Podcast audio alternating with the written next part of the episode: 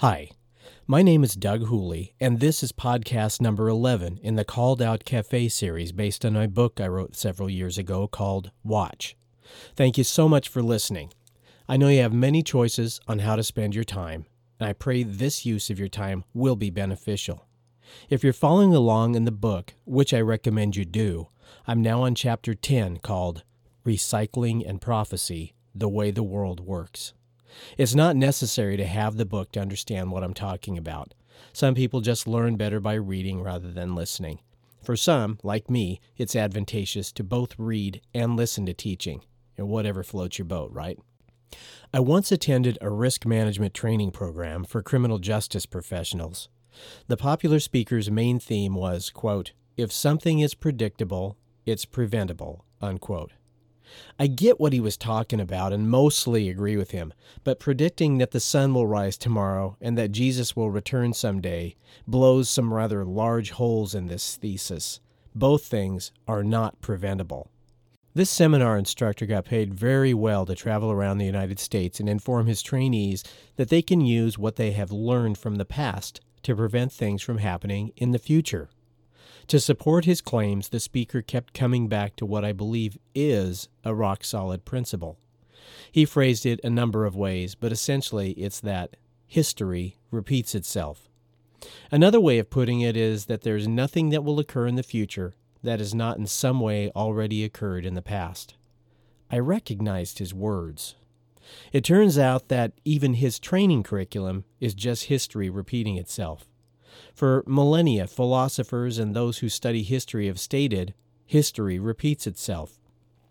Even the guy who thought he was the first to say history repeats itself was probably repeating somebody else.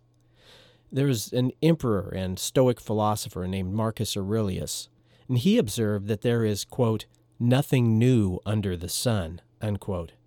In his writings, Marcus Aurelius said, Consider the past, the great shifts in political supremacy. You may foresee also the things which will be, for they will certainly keep the same form. They cannot possibly deviate from the order in which they take place now. Accordingly, to have contemplated human life for forty years is the same to have contemplated it for ten thousand years. For what more will you see?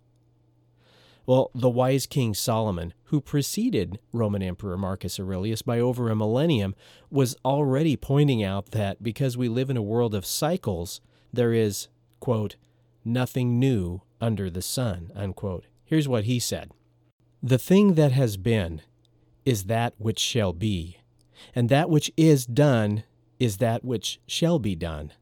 And there is no new thing under the sun. Is there anything whereof it may be said, See, this is new. It has been already of old time, which was before us. There is no remembrance of former things, neither shall there be any remembrance of things that are to come with those that shall come after. I guess we're pretty forgetful. That's found in Ecclesiastes chapter 1, verses 9 to 11. And again, that was King Solomon that said that. Of course, this is not talking about specific technologies. I'm not saying that ancient man made it to the moon or that they had smartphones. It's talking about things pertaining to things like society, anthropology, politics, and natural phenomenon. With the general warnings regarding the end of the age now behind us in the Olivet Discourse, Jesus is going to move on to a subject that may have initially confused his disciples. It's the same subject which still causes confusion and division today. Because of this, I want to first discuss this concept of history repeating itself. Observing and quantifying the way things work in God's universe is what we sometimes call science. Science and faith are often at odds. As the co authors of the Bible documented, God sometimes chose to work outside of what is scientifically provable in the natural world. This is the case whenever he accomplished deeds that only one, like himself, who exists outside of the bounds of nature, could accomplish. However, God supernaturally created the universe in such a way that he could also accomplish his will through natural means. One thing God created into his universe is what we know as a cycle. One of the foundational building blocks of the interpretive approach I use in this discussion is based on an observation of one of the scientifically provable principles found in God's universe. History repeats itself. The very definition of science is built on this principle. Cycles are a part of what can be thought of as a component of God's operating system. Gravity, the temperature at which water freezes, and the laws of thermodynamics are also included in this operating system. When we understand that God created a universe that works in cycles, we can resolve some of the points of contention between various camps of end times theorists. Remember, preterists are those who believe that most prophetic scriptures have been fulfilled in the past. Futurists are those who believe that most prophetic scriptures will be fulfilled in the future. History repeating itself explains how both preterists and futurists can be correct at the same time. The issues that lead to contention between preterists and futurists are the same issues that contribute to why many tend to spiritualize prophecy. Spiritualizers are those who say that prophetic scripture may not be taken literally or interpreted as other scripture in the Bible. They believe that because a literal fulfillment seems so unlikely. They think that prophecy must be taken metaphorically in order to understand it properly. Well, creation itself shouts out to us that God's world works in cycles, seasons, the geologic, hydrologic, astronomic, and atmospheric cycles of nature are everywhere to be seen. Within the human body, there are many cycles circulatory, menstrual, respiratory, sleep, etc. Animals hibernate according to a cycle. The science of cultural anthropology points to a cycle of the rise and fall of civilizations. First, there's simplicity, then a rise in complexity, a decrease in marginal returns or non sustainability, and then collapse, and then repeat, simplicity, etc.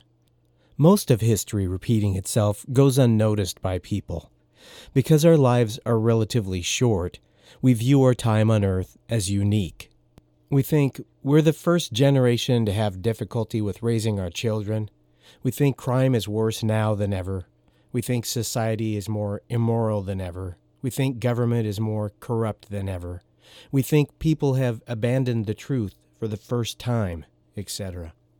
And as my deep dive into church history has revealed, we become convinced that Jesus is going to return in our own lifetime. Well, Emperor Aurelius was not the only one outside of the Judeo Christian world to have stumbled on the truth of the cyclical nature of the universe. Although where they have ended up may be the result of truth that has been twisted, many ancient people, philosophies, and religions have taken note of this principle. For example, traditional Native American beliefs include that, quote, the Creator designed the universe and our Mother Earth to function as a system of circles and cycles. Therefore, to heal, we must understand and live by the cycle and circle system in every area of our lives. Unquote. That quote comes from the White Buffalo Organization. Various Eastern religions are religions of wheels and cycles. Buddhists and Hindus have their reincarnation and karma. What goes around comes around. All forms of astrology run rampant with cycles. Chinese astrology cycles through 10 various animal years before it repeats itself. Like our own calendar, there are cycles found in the Egyptian calendar, and the Mayans took note of the solar, lunar, and seasonal cycles of the Earth. However, the Mayan calendar contains far more than yearly reoccurring cycles. They note cycles at various years, like 28, 65, 280, 819, 2200 and, and more days. Each period uh, brought its own religious significance to the Mayans. Well, there are cycles in the Bible too. I'm sure that this cycle talk sounds spooky or mystical to mainstream or classically trained Christians who've been taught or at least heard that these types of things, which other religions recognize are maybe evil or originate from Eastern mysticism religions. However, I would argue that God created cycles before the Eastern mystics. Then, the Eastern mystical religions took this component of God's operating system, twisted it, and turned it into what some would indeed call evil. That's a common tactic of the deceiver, Satan, take what's good, twist it, and make it bad. Although I'm not aware of other interpreters pointing to the beast of Revelation as being a prophetic visual model of Satan's cycle based failure of a plan, I'm not the first one to point out cycles in prophecy. End Times teacher and author Charles Cooper writes the following quote, A prophecy can form a pattern that may repeat itself more than once. This is called pattern fulfillment by some. Unquote. The Bible tells us of many cycles, the first being the seven day week that God established. Jewish sages and early Christians believed that the seven day week established the pattern of a larger 7,000 year period of time. Day seven would be a thousand years of the Messiah ruling on earth, paralleling the seventh day, God's day of rest. This period of time would end with what they call the eighth day, that's when God would make all things new again. Well, the prophet Isaiah tells us that God made the end known from the beginning. Read about that in Isaiah 46 9 to 10. God dictated several important days to be recognized weekly, annually, establishing cycles of worship, atonement, forgiveness, rest, and renewal. There are seven high holidays or feasts that were established by God the Feast of Passover, the Feast of Unleavened Bread, Shavuot, Rosh Hashanah, Yom Kippur, and Sukkot. You can read about the establishment of these feasts in Leviticus chapter 23. In Leviticus chapter 25, you can read about God establishing a 50 year cycle known as the Year of Jubilee, in which debts were forgiven, property went back to its original owner, and slaves were freed. Exodus 23 10 to 11 establishes a farming cycle. Farm your land for six years, and on the seventh, let it rest. Well, one way cycles have been commonly recognized in the Bible is by observing near and far applications of many prophecies. In his book, The Sign, by the late Robert Van Kampen, he states that one of his guiding principles of biblical interpretation is to recognize that, quote, Many passages of Scripture in both Testaments have both near and far implications and applications. Unquote. He goes on to state, quote, In other words, prophecy often operates on two levels of fulfillment. Unquote. Having both a near and far application means that a divine predictive utterance that was given through a prophet may have had immediate or near importance and relevance for the contemporaries of the prophet. At the same time, the prophecy was also for the purpose of foretelling an event far off in the future. My argument is because of the way God's operating system works, it can also sometimes mean that the prophecy concerns a reoccurring or cyclical event, ultimately ending with the final event. Oftentimes, these reoccurring prophecies will have many components associated with them. They've been fulfilled in the past, but there will be some components that were not fulfilled. This has brought many people to wrong conclusions when they interpret these scriptures. For example, many would argue that all of the prophecies found in the book of Daniel have already occurred in the past. Yet the angel speaking to Daniel tells him specifically that the prophecies are related to, quote, the time of the end, unquote.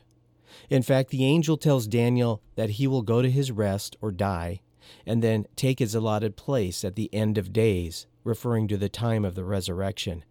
You can read about that in Daniel chapter 12. This is the problem that preterists run into with the Olivet Discourse. They believe that most of the things that Jesus spoke about were fulfilled by 70 AD. Yet, we're left with signs that have never occurred, including the gathering of the elect, the return of Jesus in splendor. Very few argue that that's ever happened. Failure to recognize that God works through cycles can lead to a great deal of confusion and misinterpretation of prophetic scripture. However, one needs to be very careful when applying this principle and note that while many things in God's universe do work in cycles, all cycles appear to have an end or ultimate fulfillment. The circle of life, for example, occurs only when one speaking of birth, living, dying, and then the one that's gone is replaced by a descendant who's born, lives, and dies. Individual people are not recycled, as many in the world believe. The author of the book of Hebrews writes And as it is appointed unto men once to die, but after this, the judgment. That's in Hebrews chapter 9 verse 27. Biblical cycles seem to have ultimate fulfillments associated with them. For example, like the Passover, they occur and occur year after year, and then Jesus comes along and fulfills the meaning of the Passover by becoming the ultimate Passover sacrifice. Although the Passover celebration continues, it now has new meaning for the follower of Christ. An example of the cyclical nature of prophecy is found in the book of Zechariah. The prophecy written by Zechariah, uh, found in chapter 9, verses 13 to 17, uh, was written in about 480 BC. It says this For I have bent Judah as my bow, I have made Ephraim its arrow. I will stir up your sons, O Zion, against your sons, O Greece, and wield you like a warrior's sword. The Lord will save his people. Then the Lord will appear over them, and his arrow will go forth like lightning. The Lord God will sound the trumpet and will march forth in whirlwinds of the south. The Lord of hosts will protect them, and they shall devour and tread down the sling stones, and they shall drink and roar as if drunk with wine, and be full like a bowl, drenched like the corners of the altar. On that day the Lord their God will save them as the flock of his people. For like the jewels of a crown, they shall shine on his land. For how great is his goodness, and how great his beauty! Grain shall make the young men flourish, and new wine the young women. This prophecy was fulfilled like perfectly over 300 years later after it was written in 165 BC, when the Jews rose up and defeated the evil king Antiochus Epiphanes IV. However, God will ultimately fulfill this prophecy for the last time yet in the future when he again defends the nation of Israel from the Antichrist. There are many other places in Scripture that we can find examples of more than one fulfillment of prophecy. In the book of Malachi, we read about the prophet Elijah, who is sometimes also referred to as Elias. Elijah had clearly been around and done his time on earth once, but as it turns out, he had a mission left undone. A mission he would need to complete two times. Behold, I will send you Elijah, the prophet, before the coming of the great and dreadful day of the Lord. And he shall turn the heart of the fathers to his children, and the heart of the children to their fathers, lest I come and smite the earth with a curse. That's from Malachi chapter 4, verses 5 and 6. For thousands of years, because of this prophecy, Jews have set an extra place at their Passover tables in anticipation of Elijah one day showing up. It's taught that Elijah will precede the Messiah. As it is written by Malachi, he will precede the day of the Lord. Yet, there is an easy case to be made that Elijah already has preceded the coming of the Messiah. It was 2,000 years ago when John the Baptist came in, quote, the spirit of Elijah, unquote, turning people towards God just prior to Jesus beginning his ministry. Jesus says in regards to this, this is from Matthew 11, 12 to 14. From the days of John the Baptist until now, the kingdom of heaven has suffered violence, and the violent take it by force. For all the prophets and the law prophesied until John. And if you are willing to accept it, he is Elijah who is to come. Well, even though Jesus himself tells us that this prophecy concerning Elijah has been at least partially fulfilled, it is yet to be ultimately fulfilled, since the world has not yet seen the great and terrible, quote, day of the Lord, unquote, that Malachi refers to in his prophecy. Either Elijah or someone coming in the spirit of Elijah is predicted to come again prior to the return of Jesus and the pouring out of God's wrath. This is what we have an indication of happening in the book of Revelation, chapter 11, where we see two witnesses prophesying or proclaiming the word of God in Jerusalem.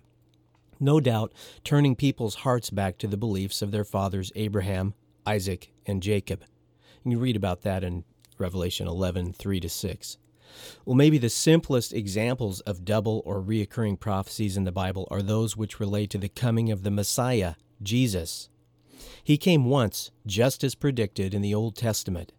Who would have ever thought before he came the first time that the Messiah was actually being predicted to come twice to this earth? First, as a sacrifice and spiritual Savior. The second time, as a physical Savior to the Jews and Christians alive at that time who he will rescue, and as a king and a judge who will reign over this entire earth. Why am I talking about all this cycle stuff? Well, in the Olivet Discourse, Jesus refers to an event called the abomination of desolation. It was spoken of by the prophet Daniel in the Old Testament. By doing so, Jesus introduced the topic of the one that commits this abomination of desolation, the Antichrist. The Antichrist is referred to as, quote, the beast, unquote, in the book of Revelation. I would argue that the Antichrist is really only depicted as being a part of the beast of Revelation. The beast is really a symbol for Satan's entire plan to control the world and destroy God's people.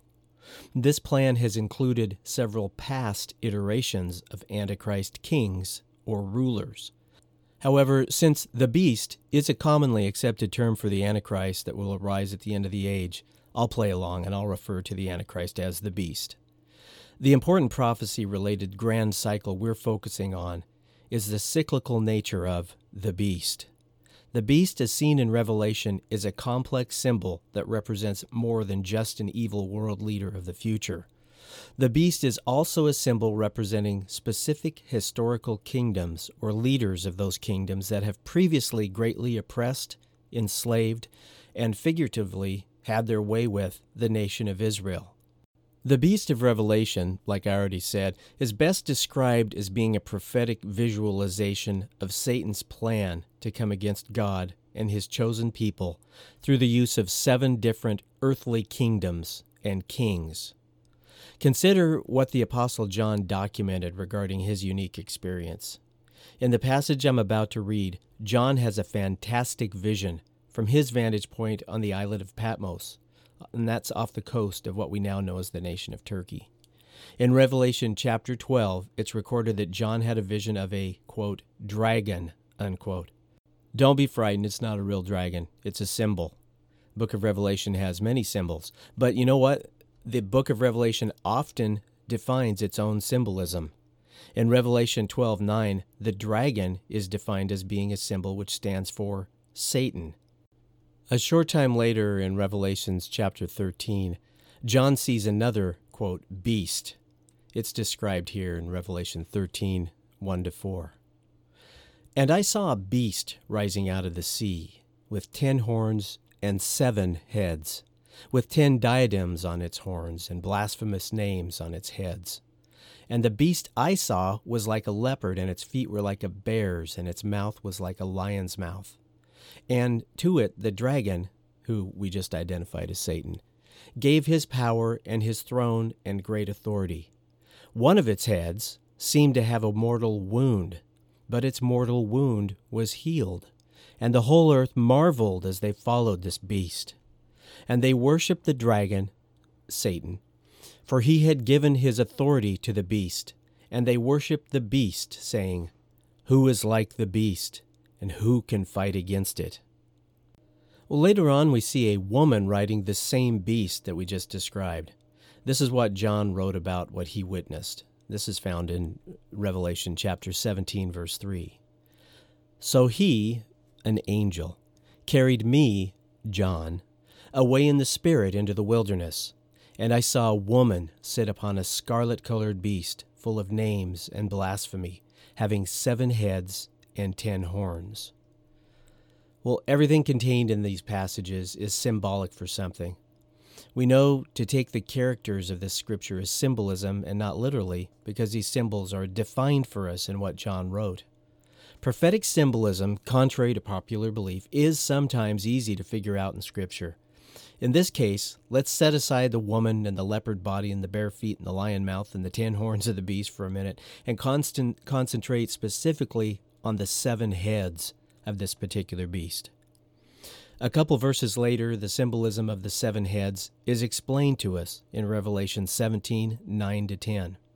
Here's that passage. And here is the mind which hath wisdom. The seven heads are seven mountains on which the woman sits and there are seven kings, five are fallen, and one is, and the other is not yet come. And when he comes, he must continue for a little while.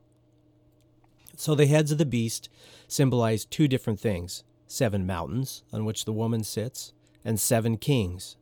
Further, from the Apostle John's historical perspective in approximately 97 AD when he wrote this, it's explained to him that five of the seven kings or kingdoms represented have fallen already. They're in the past. They are dead historical figures from John's point of view. Kings or kingdoms that no longer held power and political influence over Israel as of AD 97. I don't want to get hung up here on the mountains right now. I'll just tell you that I believe these mountains to be synonymous with the kings. They represent their large, mountainous kingdoms, five of which had fallen from John's perspective. One was in existence during John's time, and one, from John's perspective, was yet to come. A sixth king, the one who, quote, is, unquote, or was currently in power during John's day, was the Roman Empire, pretty easily identified. The seventh of the seven kings or kingdoms from John point in time had not yet come. John's vision was of a beast representing seven separate kings or kingdoms, yet all wrapped up into one great beast. The kings or kingdoms would likely have many things in common, in spite the fact that they all reign at different points in history or the future. It's because of the seven in one beast that there is a cycle suggested. Because they are of the same beast, as kingdoms come and go, they will all have similar manners of operating. They may try to obtain similar results and hold similar goals and have a common purpose. They therefore may take similar actions. In fact, this is what we see occurring in the Bible when we identify the six different heads or kingdoms of the beast. Now, there is an eighth beast, uh, which is a kingdom or a ruler, that will have many similarities to the first seven beasts. In fact, unusual and unnatural as it may be, the eighth beast, as described, will actually be one of the original seven beasts who previously died from a mortal head wound and comes back to life. Let's read what John recorded in the book of Revelation regarding this bizarre situation. This is from Revelation chapter 13, verse 3. And I saw one of the heads as it were wounded to death, and his deadly wound was healed, and all the world wondered after the beast. This is from Revelation 17, verses 11 to 12. As for the beast that was and is not, it is an eighth beast, but it belongs to the seven, and it goes to its destruction. This is from Revelation 17, verse 7 to 8. But the angel who said to me, Why do you marvel? I'll tell you the mystery of the woman and of the beast with the seven heads and ten horns that carries her. The beast that you saw was, and is not, and is about to arise from the bottomless pit and go to destruction. And the dwellers on the earth, whose names have not been written in the book of life from the foundation of the world, will marvel to see the beast, because it was, and is not, and is to come. Talk about cycles. The angel tells John that this eighth beast he saw once was, or once did exist in the past. Then the angel says that from the future point in time that John is prophetically viewing, the beast does not exist. He's dead. Finally, the angel says that the eighth beast is going to exist again one day by coming up out of the abyss. That's to say that God will allow him to be resurrected and live again. The eighth beast represents the future Antichrist and his kingdom. He will have originally been one of the first seven kings or kingdoms that make up the overall beast. History does not get much more recycled than that. Why doesn't John just describe an eight headed beast when he says that there is an eighth beast? After all, a separate head represents each of the seven preceding beast empires. It's because the head of the eighth beast empire will be represented by one of the original seven heads because it is one of the original seven beast empires that has been revived and has come back to life. To sum this up, the seven headed beast vision that John had represents eight cycles of Satan's puppet governments, the beast empires. The eighth and final cycle will be that of a future Antichrist empire. Five cycles, or kingdoms, had occurred before John's time. John found himself in the middle of the sixth cycle, or beast empire, the Romans, and two cycles would come in the future from John's first century perspective in time. If this has got you confused, uh, please sleep on it, think about it, listen to it again, read the related scriptures until you get it. It's really important to understand. Understanding the principle of cycles could resolve some of the biggest points of contention in prophetic study circles. Preterists see most of the prophecies of the Olivet Discourse and of Revelation as having already occurred relatively soon after they were first uttered. This view largely depends on an authorship date of 64 AD for the book of Revelation. They say that the events of the Apostle John wrote about would have most likely been fulfilled around 70 AD with the destruction of Jerusalem and partial destruction of the Jewish Temple Mount complex. The preterist approach fails to recognize that the entire scope of the book of Revelation and the Olivet Discourse is the end of the age, the return of Christ, and the establishment of the kingdom of heaven on earth, and the day of the Lord. The book of Revelation and the Olivet Discourse involve far more than only the siege of Jerusalem and the partial diaspora of the Jews from Israel in the first century. Yet the preterists are absolutely correct in some of their observations. They observed a fulfillment of prophecy when the beast, or the Roman iteration of the Antichrist beast, acting like the beast he is, took over Jerusalem and the temple again. However, just as this was not the first time the beast had done this in 70 AD, it was also not the last time he will do it. Futurists, so far as prophetic studies are concerned, are those that believe that most end times prophecies, including those in the Olivet Discourse, are yet to be fulfilled in the future. The fatal error that the typical end times futurist makes is that he or she fails to recognize and acknowledge that some biblical prophetic events have indeed occurred or have been fulfilled at least once in the past. This is a denial of the facts of history and puts futurists at odds with preterists. The preterist makes his or her mistake by trying to cram most prophecy into a historical box, saying that with little exception, it's all already been fulfilled. Both philosophies, preterism and futurism, run into problems when dealing with a passage such as the Olivet Discourse. Obviously, some things Jesus was talking about have occurred in history, but just as obvious, we can see Jesus is talking about his second coming and the end of the age, a time yet to come. There's no question that it appears that some of what was prophesied about by Jesus in Matthew 24, Mark 13, and Luke 21 looks like it already occurred, almost 2,000 years ago. Many of the prophecies could even be considered ultimately fulfilled, if not for one main reason. All of the prophecies in the Olivet Discourse are tied to the second coming of Christ, the rapture of the church, the day of the Lord, and the establishment of his kingdom, and none of those events have taken place. The persecution mentioned in the Olivet Discourse, as well as the Antichrist and the destruction of the temple, are without purpose if they don't lead to the return of Jesus, his rescue of Israel, the rapture of his church, and the beginning of the day of the Lord. What happened in 70 AD with the destruction of the Jewish temple was a result of a beast acting like a beast. In other words, the Roman Empire, the kingdom or the sixth head of the beast that was in existence during the time of John, was operating according to the typical way that the beast operates and always has operated.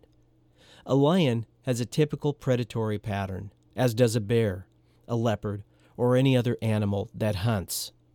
Man is also a creature of habit, ranging from people who need their first cup of coffee in the morning, which I'm on my second one, if you have to know, to those people with pathological, social, deviant, predatory behaviors such as pedophiles and serial killers. To illustrate this point, let's look at the specific prophetic event that Jesus spoke of during the Olivet Discourse. We'll be talking about this more in the next podcast, but here it is for now. This is found in Matthew chapter 24, verses 15 to 18. So, when you see the abomination of desolation spoken of by the prophet Daniel standing in the holy place, let the reader understand. Then let those who are in Judea flee to the mountains. Let the one who is on his rooftop not go down to take what is in his house. And let the one who is in the field not turn back to take his cloak. This is the specific prophecy about what Jesus called the abomination of desolation that he was referring to in the book of Daniel. This is, uh, there are several places it's mentioned. This one is in Daniel chapter 11, verse 31. Forces from him shall appear and profane the temple and fortress, and shall take away the regular burnt offering, and they shall set up the abomination that makes desolate. Jesus was speaking of an event that Daniel had prophesied about hundreds of years earlier. He was saying that this event was in the future from the time he was speaking. How confusing that statement must have been to his disciples. No doubt they would have already thought that Daniel's prophecy had been fulfilled when the Greeks sacked Jerusalem hundreds of years earlier and King Antiochus Epiphanes IV caused pigs to be sacrificed to pagan gods on the Temple Mount in Jerusalem. Pigs, of course, are considered unclean animals according to Jewish law. So was Jesus saying to them that this prophecy had not yet been fulfilled? Or was he saying it would be fulfilled again? First century historian Josephus confirms the belief of his contemporaries, which would include the disciples, that this prophecy had already been fulfilled. Concerning Daniel's abomination of desolation prophecy, Josephus wrote this and from among them there should arise a certain king that should overcome our nation and their laws. And he should take away their political government, and should spoil the temple, and forbid sacrifices to be offered for three years' time. And indeed it so came to pass, that our nation suffered these things under Antiochus Epiphanes, according to Daniel's vision, and what he wrote many years before they came to pass. You can find that in the book of Antiquities of the Jews, book 10, chapter 11, verse 7. This event appeared to have been fulfilled again in 70 AD, when the Romans both destroyed the temple in Jerusalem and again made sacrifices to Roman gods on the Temple Mount. That was truly an abomination of desolation.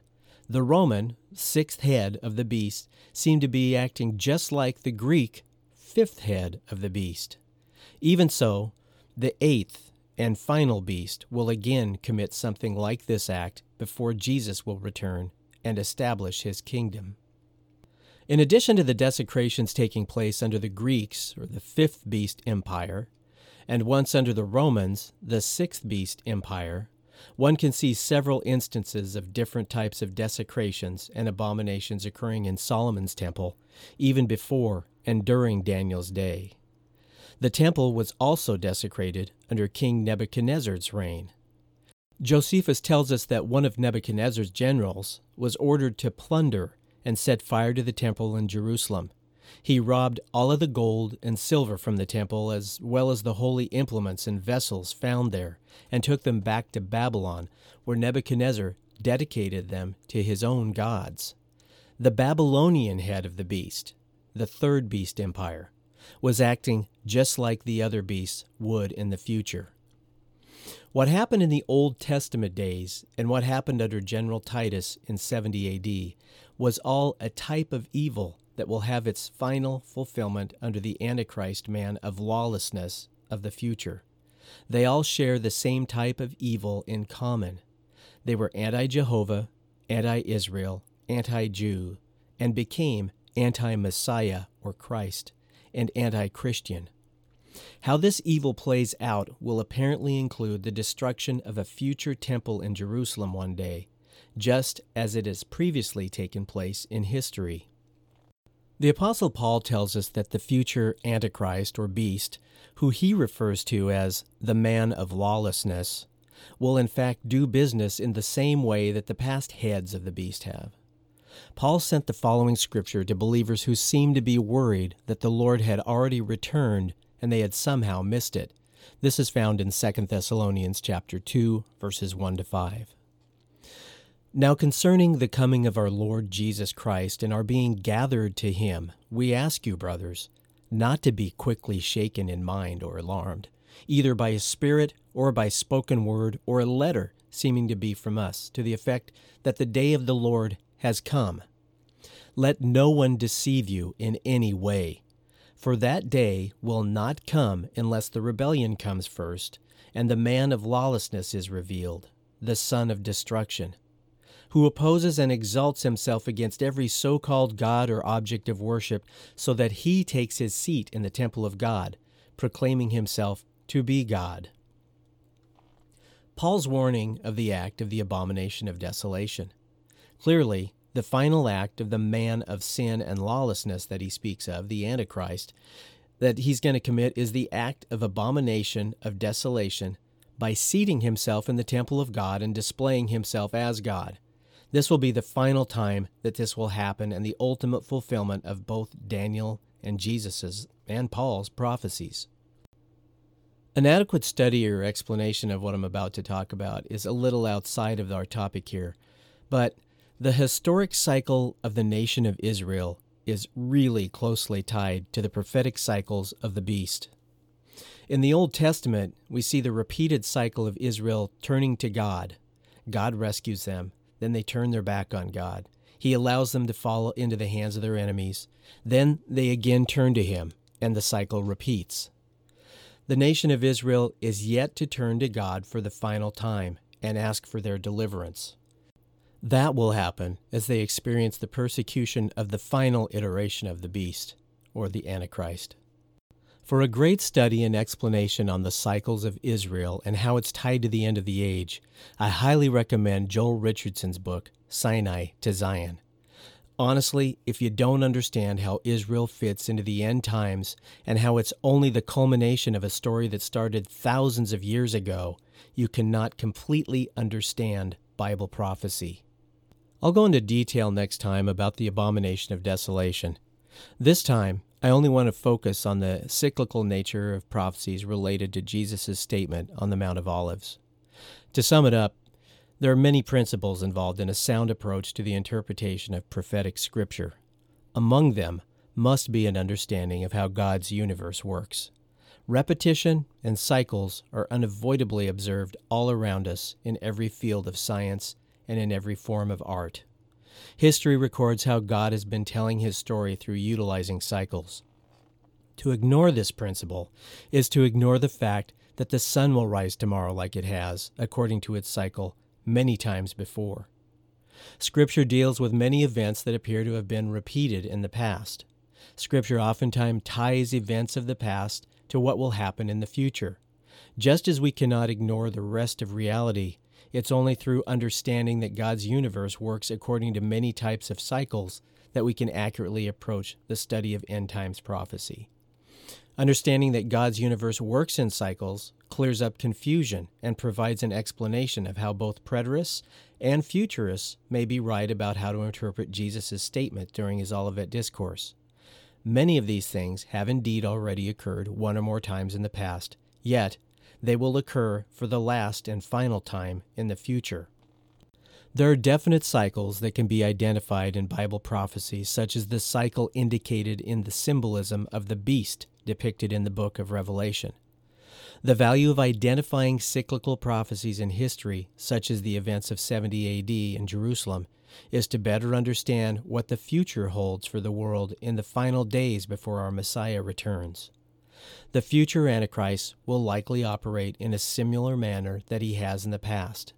What happened in 70 AD qualifies for being one of several abominations of desolations, but not the abomination of desolation which Jesus was referring to during the Olivet Discourse.